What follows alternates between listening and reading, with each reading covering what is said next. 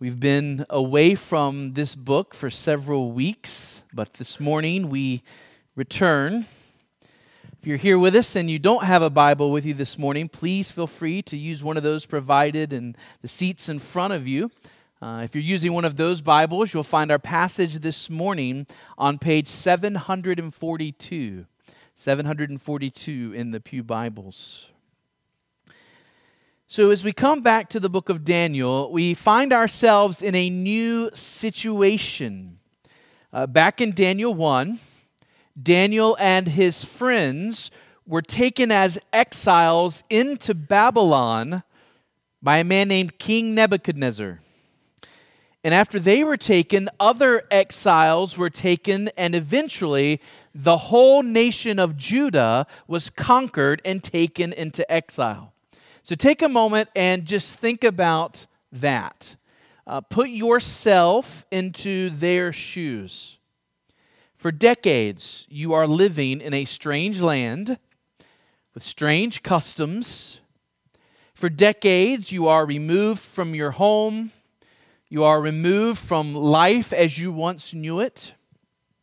As years pass by, a whole new generation of Israelites is born, who have never even known what it's like to live in Judah. Their whole lives have been lived in Babylon under the oppression of the Babylonian Empire.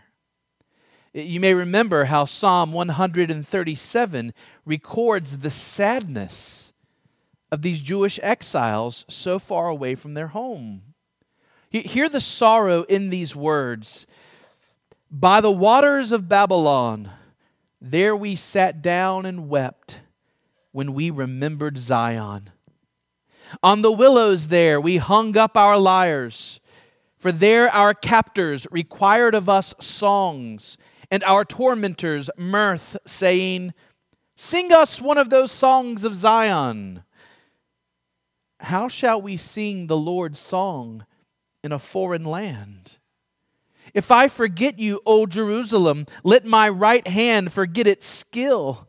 Let my tongue stick to the roof of my mouth if I do not remember you, if I do not set Jerusalem above my highest joy. Unlike the northern kingdom of Israel, which was taken into exile by Assyria and utterly lost forever, Judah's exile was not permanent, and it was not unending. The prophet Jeremiah had escaped to Egypt, and he sent a letter from Egypt to these exiles in Babylon. And we have that letter in Jeremiah chapter twenty-nine, and it begins by saying, Thus says the Lord of hosts, the God of Israel, to all the exiles whom I have sent into exile in Jerusalem, to, from Jerusalem to Babylon. And then here's what God said to them. Build houses and live in them. Plant gardens and eat their produce. Take wives and have sons and daughters. Take wives for your sons. Give your daughters in marriage that they may bear sons and daughters. Multiply there. Do not decrease. But seek the welfare of the city where I have sent you into exile, and pray to the Lord on its behalf, for in its welfare you will find your welfare. So it is in Babylon that Daniel, a Jewish exile, became the right-hand man to King Nebuchadnezzar. It has been during this time of exile that God has providentially worked to put three Jewish young men, Shadrach, Meshach, and Abednego, into high positions where they can have some influence to help protect God's people in exile. And how long would this whole ordeal last? How long would these Jews have to remain in Babylonian exile? Well, Jeremiah's letter included these words, For thus says the Lord, When seventy years are completed for Babylon, I will visit you, and I will fulfill to you my promise and bring you back to this place. For I know the plans I have for you, declares the Lord, plans for welfare and not for evil, to give you a future and a hope. Many of you know that verse. Did you know that's the context of that verse? That's where it comes from. It's to these, ba- to these Jewish exiles in Babylon. God says, then you will call upon me and come and pray to me, and I will hear you. You will seek me and find me when you seek with all your heart. I will be found by you, declares the Lord, and I will restore your fortunes and gather you from all the nations and all the places where I have driven you, declares the Lord, and I will bring you back to the place from which I sent you into exile.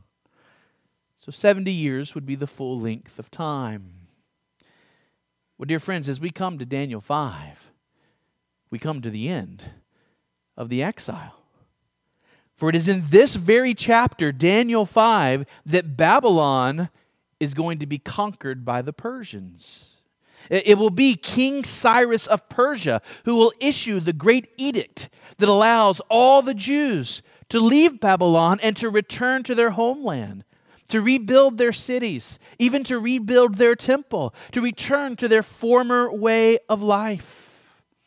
Great King Nebuchadnezzar, who we spent so much time with in these first chapters of Daniel, he's dead now. When we come to Daniel five, he's, he's gone. Nebuchadnezzar's son, his successor, ruled for two years and then was murdered by Nebuchadnezzar's son-in-law. Four years later, that man was deemed unfit to rule and he was himself murdered. That's how those things went back in those days. And so now we have a new man in charge. And his name is Belshazzar. So everybody say Belshazzar. So Belshazzar is in charge of the capital city. He's in charge of Babylon proper. Uh, interestingly, people used to point at this name and they would scoff. And they would say, this is just another example of how the book of Daniel must be fiction, because we have no records of a Belshazzar ever ruling in Babylon. Well then, some decades ago, a cuneiform tablet was found, and guess whose name was there? Belshazzar. And so it is now widely accepted that Belshazzar was in fact a co-regent with his own father, Nabonidus, at the end of the Babylonian Empire. So Nabonidus, the father, was the warrior king who spent his time out fighting, but he actually left ruling the empire to his son, Belshazzar. And so when we come to chapter five, Belshazzar is holding down the Babylonian fort here at home. Or at least that's what he should have been doing. Perhaps you know the story. Uh, I think it's fascinating. There are different versions of it, but the traditional story coming to us from the ancient Greek historians goes something like this. The city of Babylon was under siege by the Persians, and it was a, a battle of wills. Um, because of pride, the Babylonians felt confident that they were safe, and the Persians would never be able to break the city walls and get into them. They believed they could outlast the Persians. Uh, like Nebuchadnezzar before, remember Nebuchadnezzar looking over his kingdom, boasting in what he had built, the Babylonians felt sure that these pesky Persians would not be able to overcome their protections. And in fact, the city of Babylon had stored up provisions enough to last them several years within the city. So there was no danger of running out of food anytime soon. And the Persians kept making attempts to get into the city, and they kept failing to do so. And so the Babylonians were feeling confident, even though the city was under siege by the Persians. Well, on one particular evening, the Babylonians were celebrating the feast of Sin. Now, we think sin, we think immorality. Uh, sin was a god, a moon god. Uh, Abraham worshipped the moon god Sin before God called him and saved him out of that kind of life. And so the Babylonians on this day were celebrating uh, the festival of Sin. And this was a celebration full of revelry, full of drunkenness and immorality and debauchery. The whole city was caught up in this festival. What they didn't realize is that the Persians now had a new plan.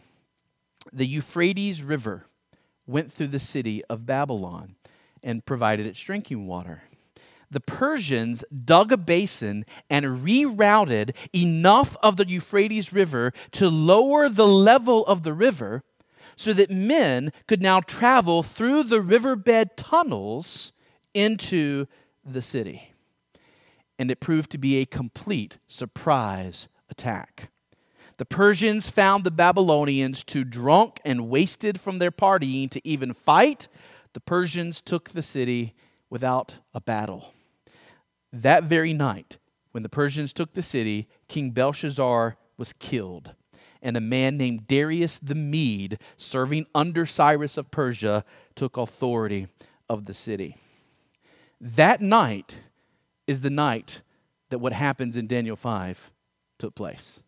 So this is this is a crucial night here in Daniel chapter five. Um, and the lessons for us are many. And so we're just going to try and hit on the important ones. We'll look at this this morning. We will finish up tonight in studying this chapter. Let's begin with verses one through four. Verses one through four. This is the very word of God. King Belshazzar made a great feast for a thousand of his lords and drank wine in front of the thousand.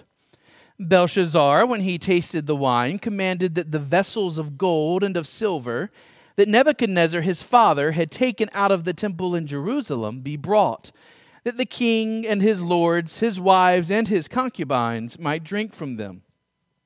Then they brought in the golden vessels that had been taken out of the temple, the house of God in Jerusalem, and the king and his lords, his wives, and his concubines drank from them.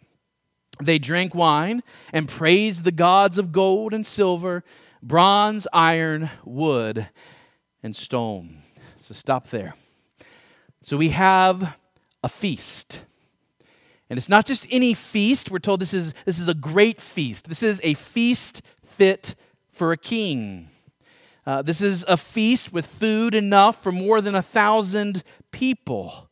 So you can just, just use your imagination and just see all of this food laid out on tables, stretching out throughout this great royal hall in the palace of Babylon. All of these fine meats and colorful vegetables and fruits of various kinds, delicacies, all of these set out on, on the finest royal dishes. This is a royal banquet. And you maybe have seen in movies how this is portrayed. Uh, the king would have his own table elevated above all the others, sitting in his royal seat. And the king's table is at the head of the room. Uh, and we actually, through archaeology and some excavations, we kind of know what this looked like. We know that, that he really did sit at the head of the room. He had his own table. It was higher than everybody else's table. We know that it was lit by these golden candelabras, um, similar to, to what we have, except they were candles. And then everybody would feast, right? It was, it was a royal party. But then things begin to get out of control. And that wasn't unusual for a Babylonian royal party.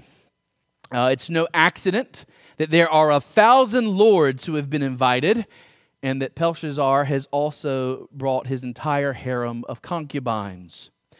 These feasts were given in honor of pagan gods, and those gods were worshipped through the sacrifices of drunkenness and sexual immorality of all kinds. In this party, we are told that the trouble began when Belshazzar tasted the wine. Now, wine is celebrated in Scripture as a drink that gladdens the heart of man, but we are also warned over and over again about the dangers of drunkenness and how wine is a mocker that can make even the wisest men act like fools. Uh, the E S V says the king had tasted the wine, but the actual idea is that the king has begun to feel the effects of the wine. It's under the influence of the wine, which is why that it keeps repeating that, that Belshazzar does something really, really foolish. So what does Belshazzar do?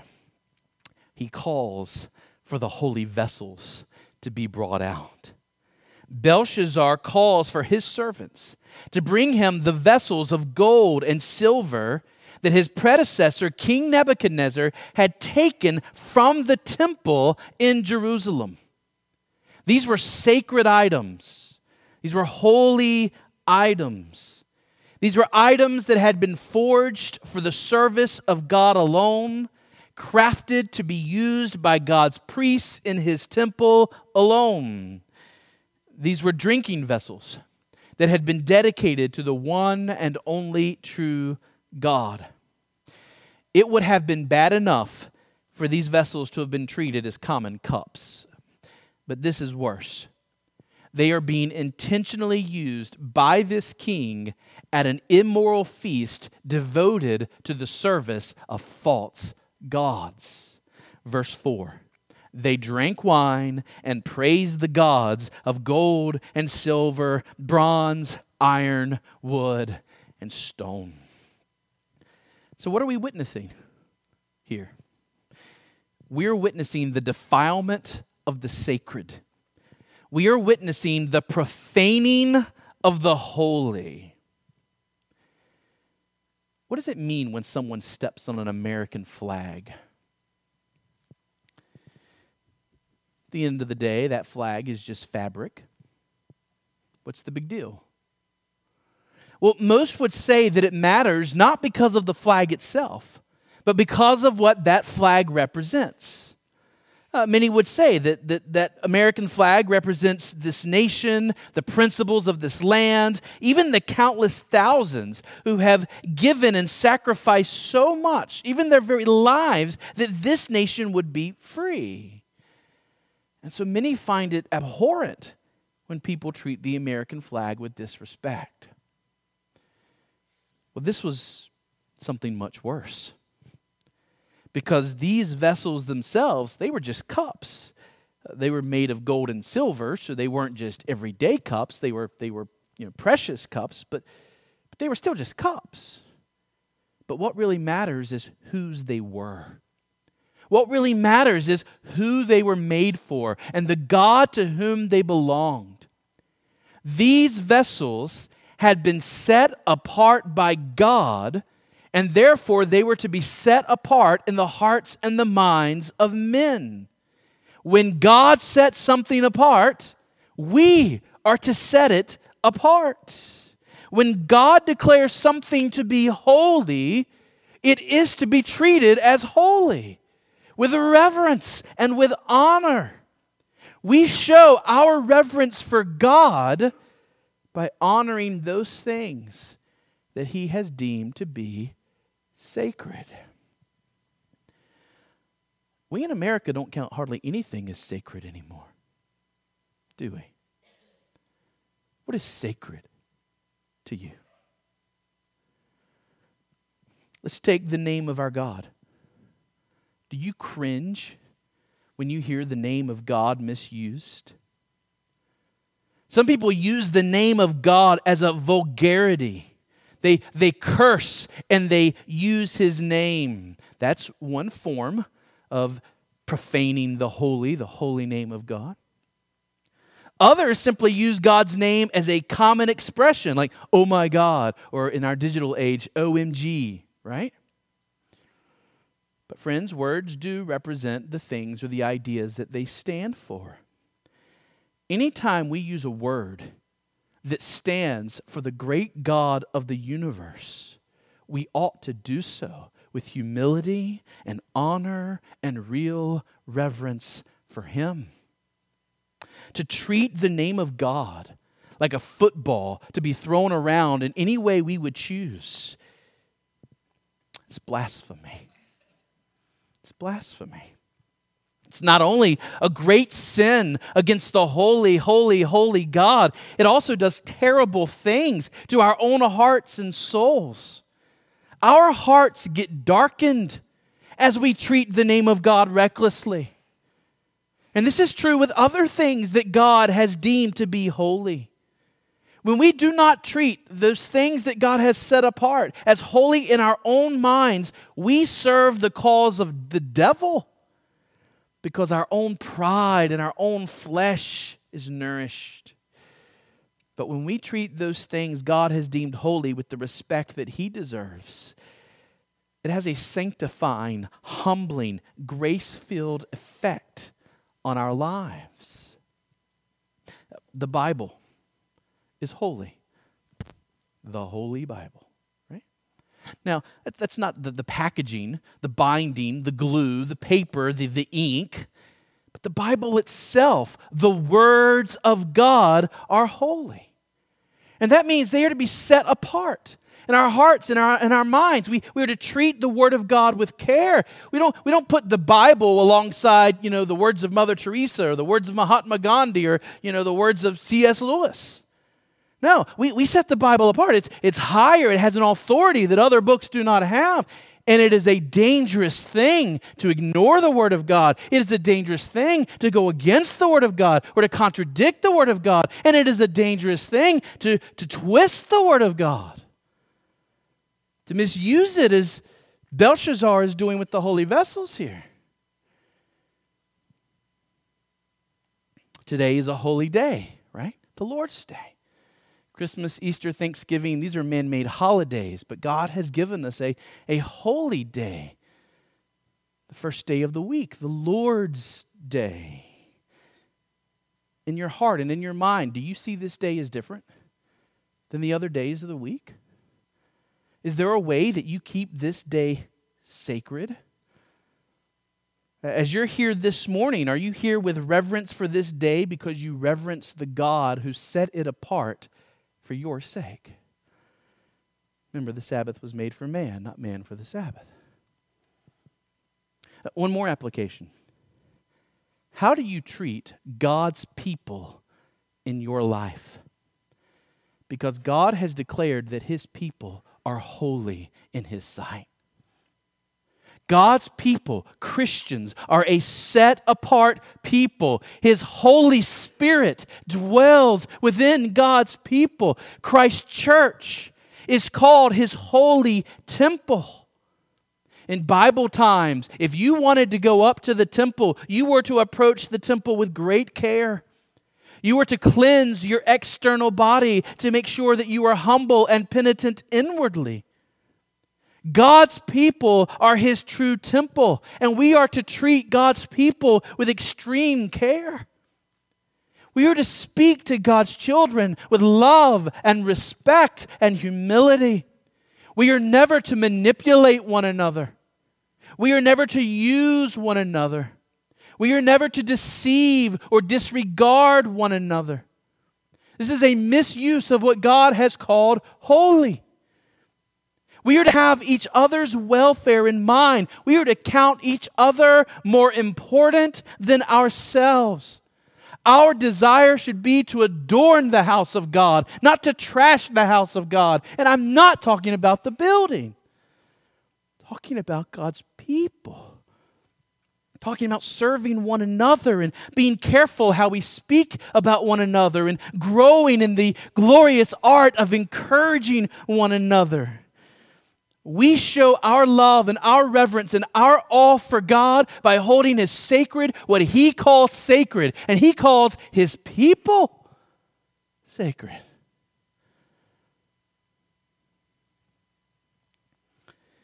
Here in Daniel five, we find Belshazzar leading the people and profaning the holy vessels of God. And look what happens, beginning in verse five. Let's read verses five through nine and see what happens. Immediately, the fingers of a human hand appeared and wrote on the plaster of the wall of the king's palace opposite the lampstand. And the king saw the hand as it wrote. And then the king's color changed, and his thoughts alarmed him. His limbs gave way, and his knees knocked together. And the king called loudly to bring in the enchanters, the Chaldeans, and the astrologers. And the king declared to the wise men of Babylon, "Whoever reads this writing and shows me its interpretation shall be clothed with purple and have a chain of gold around his neck and shall be the third ruler in the kingdom." And then all the king's wise men came in, but they could not read the writing or make known to the king the interpretation. And then King Belshazzar was greatly alarmed, and his color changed, and his lords were perplexed. So this is something that does not happen every day. Note first, this hand, this, this hand that just appears. It's, it's a floating hand moving along the wall, writing. I mentioned earlier about excavations. In the early nineteen hundreds, an excavation of ancient Babylon, which is in Iraq, was performed by the German archaeologist Robert Koldewey. And one of the things that that excavation proved once and for all is that the astounding hanging gardens of Babylon, one of the seven wonders of the ancient world, he proved that they were in fact real and not myth. But Koldewey also found that the walls of the palace of Babylon were in fact covered in white plaster. And that fits perfectly, doesn't it, with verse five, which speaks of the plaster of the wall and talks about this handwriting. Well, you can see how that would show up well on this white plaster wall to everyone present in the room. The king's response, of course, is, is almost comical. We're, we're told twice that his, his color changed, his thoughts alarmed him, his limbs gave way, his, his knees are knocking together. This is a man who was so full of pride just a moment ago, and suddenly he's filled with, with fear. And keep in mind, he's also full of wine. So what does the king do? He calls for his wise men. But not for Daniel, or Shadrach, or Meshach, or Abednego, who have proven so useful in times past. Those men held important roles during the reign of Nebuchadnezzar, but Nebuchadnezzar is now long dead. And with new regimes, regimes, with new regimes, come new wise men. And so Daniel and his friends have faded out of importance in Babylon. The men being called upon here have been appointed by Belshazzar, these astrologers and enchanters that, that he trusts to give him guidance from the gods. And he offers them a high prize. He says, uh, purple clothing, a chain of gold, the third highest seat in the land. Remember, Belshazzar is technically second, right? And his dad, the warrior king's out fighting, is first. So he's basically offering the right-hand position in his administration to whoever can read these words.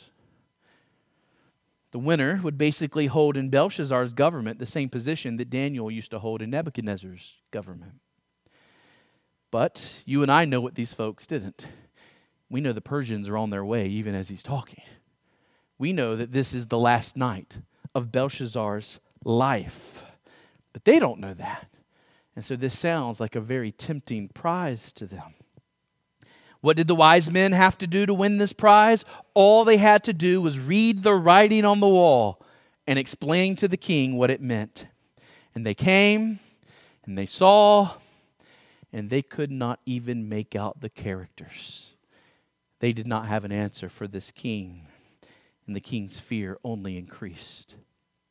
And so, enter Her Majesty, the Queen. Look at what happens in verse ten. Verse ten, the Queen, because of the words of the king and his lords, came into the banqueting hall. And the Queen declared, O King, live forever. Let not your thoughts alarm you or your color change. There is a man in your kingdom in whom is the spirit of the holy gods. In the days of your father, light and understanding and wisdom, like the wisdom of the gods, were found in him. And King Nebuchadnezzar, your father, your father the king, made him chief of the magicians, enchanters, Chaldeans, and astrologers, because an excellent spirit, knowledge, and understanding to interpret dreams, explain riddles, and solve problems were found in this Daniel, whom the king named Belteshazzar. Now let Daniel be called, and he will show the interpretation. Now, just so you know, this queen is not Belshazzar's wife. Uh, his wives were already in the room. This is the queen mother. Um, some people think this was Belshazzar's mother. Many believe, probably the majority believe, this is actually perhaps his grandmother or great-grandmother, Nebuchadnezzar's wife. Right? It, it, not that many years have passed since Nebuchadnezzar. And so it's very possible that this is actually Nebuchadnezzar's wife, his widow, who, who is speaking here. And the queen tells Belshazzar about this man, Daniel, who was helpful to Babylon in years gone by. She says that the spirit of the gods was found in him and that he had great understanding and wisdom and the ability to interpret dreams and explain riddles. Mount Hermon, can I just remind you that Daniel had nothing more than what you or I have? He had nothing more than what you or I have. The spirit that caused Daniel to grow in understanding and wisdom is the same Holy Spirit that dwells today in believers of Jesus Christ. As Christians, we too are growing in knowledge. We too are growing in understanding. We too are growing in wisdom. The Spirit works through the Word. The Spirit works through Christian fellowship and through our trials in order to mature us. And God gives us growth as He sees fit. Daniel probably received an unusual measure of grace, especially when you consider how, how much godly maturity he seemed to have as a young teenage boy at the beginning of this book. But we should remember that the spirit that was in Daniel, the spirit of Jesus Christ, is also in us if we are Christians. And we should pray that just as the Holy Spirit made Daniel a great man of wisdom, we should ask God that through His Spirit, He would cause us to be great men and women of wisdom. Fountains of good counsel to all the people in our lives. How was it that Daniel was able to interpret dreams and explain riddles? When none of the wise men could bring a true word to the king, Daniel could. Why? Because of revelation. Because it wasn't that Daniel was super smart. You understand that? It wasn't that Daniel just had some strange sixth sense that other people didn't have. No, we've already seen how Daniel got answers. He humbled himself, he prayed, and God revealed things to him. That's how he did it. Mount Hermon, what is the Bible that we hold in our hands, but revelation from God? And we have way more of it than Daniel ever had. This Bible may not tell you the meaning of a particular dream you had, but the Bible really does unlock the mysteries of the universe to us. Your Bible reveals to you information that millions have longed for. People wonder, where did this world come from? How did it get here? Why does it exist? Where are we headed? Right? You have answers to every one of those questions in the pages of the Bible. People wonder, does my life have any meaning? What, what does it mean to be truly human? How do I find real fulfillment? The answers are all right here. If you've been a Christian for any length of time, you already know answers to those questions.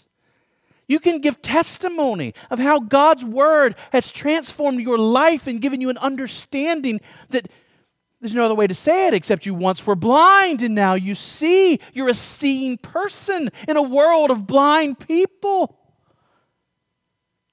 God has given you revelation. Daniel was unique in Babylon because he had the Spirit of God and the Word of God. And we are called to be unique in Rocky Mount, North Carolina, in two thousand seventeen, because we have the Spirit of God and we have the Word of God.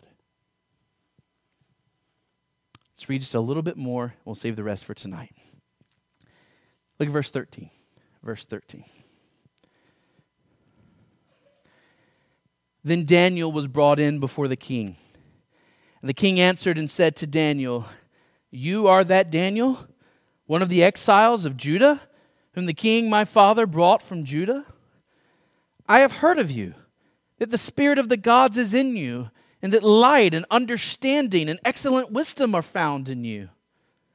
Now the wise men, the enchanters, have been brought in before me to read this writing and make known to me its interpretation, but they could not show the interpretation of the matter. But I have heard that you can give interpretations and solve problems. Now if you can read the writing and make known to me its interpretation, You shall be clothed with purple and have a chain of gold around your neck and shall be the third ruler in the kingdom. And then Daniel answered and said before the king, let your gifts be for yourself and give your rewards to another. Nevertheless, I will read the writing to the king and make known to him the interpretation. Verse seventeen there is so important. Let your gifts be for yourself. Give your rewards to another, Daniel says. He's not being rude. He's not being disrespectful to this king. I think E J Young nails it in his commentary. He says, Daniel rejects the gifts because he wishes to make it plain that he has no desire for earthly or personal gain or advantage. Furthermore, by his refusal, he makes it abundantly clear that come what may, he is determined to declare the truth. How this must have impressed the king, who evidently expected Daniel to be a seeker after reward, like the Chaldean wise men. Friends, if you lust for material possessions, if your heart is captured by a desire for earthly advantages, you will not be able to be faithful to the callings God has given you. Do you understand that? You cannot be faithful in whatever callings God has placed upon your life if your heart is being pulled towards material gain, financial gain, a desire to have greater authority in an earthly way, pride, popularity. If you can be bought, if your integrity can be exchanged for stuff, or for a higher position at work, or for more esteem in the eyes of others, then you will not be able to stand for Jesus when the time comes. Which matters more to you? This is for you to ask yourself. Which matters more to you? Having many earthly possessions or being faithful to Jesus Christ? Which matters more to you? Being liked by others or being faithful to Jesus Christ? Which matters more to you? Being in a high position of authority or being faithful to Jesus Christ? The great prize for which Christians run is this, to hear Jesus say, on the last day, well done, my good and faithful servant. Is that not the greatest prize? Don't you want to honor the King who purchased you with his own blood? Then watch your heart and keep it from falling into covetousness. If money and possessions have your heart, Jesus won't. You cannot serve two masters. You must choose one. So I close this way. Who is your master this morning? Honestly, look at your life. Look at the last week. Who or what are you serving? If you have never come to know Jesus Christ as your master, as your Lord, and as the Savior of your soul, I urge you to, to call on Him to save you. Jesus can rescue you from your future in hell. He can guarantee you a place with Him in heaven. He can wash away your sins. He can reconcile you to the Father. He can teach you how to live a life of true blessing, but you must be willing to lay down everything. Count the cost. Come just as you are, confessing your sins, submitting everything that you are to Him as your Lord, as your Master. Kids, teenagers, adults, are you doing this? Have you done this? Have you begun a life of following the Lord Jesus Christ? Pray that if you have not, that you will this morning, because there is no better position to fill in this world than that of servant to the truest and the wisest and the best King that there is. More tonight. Let's pray.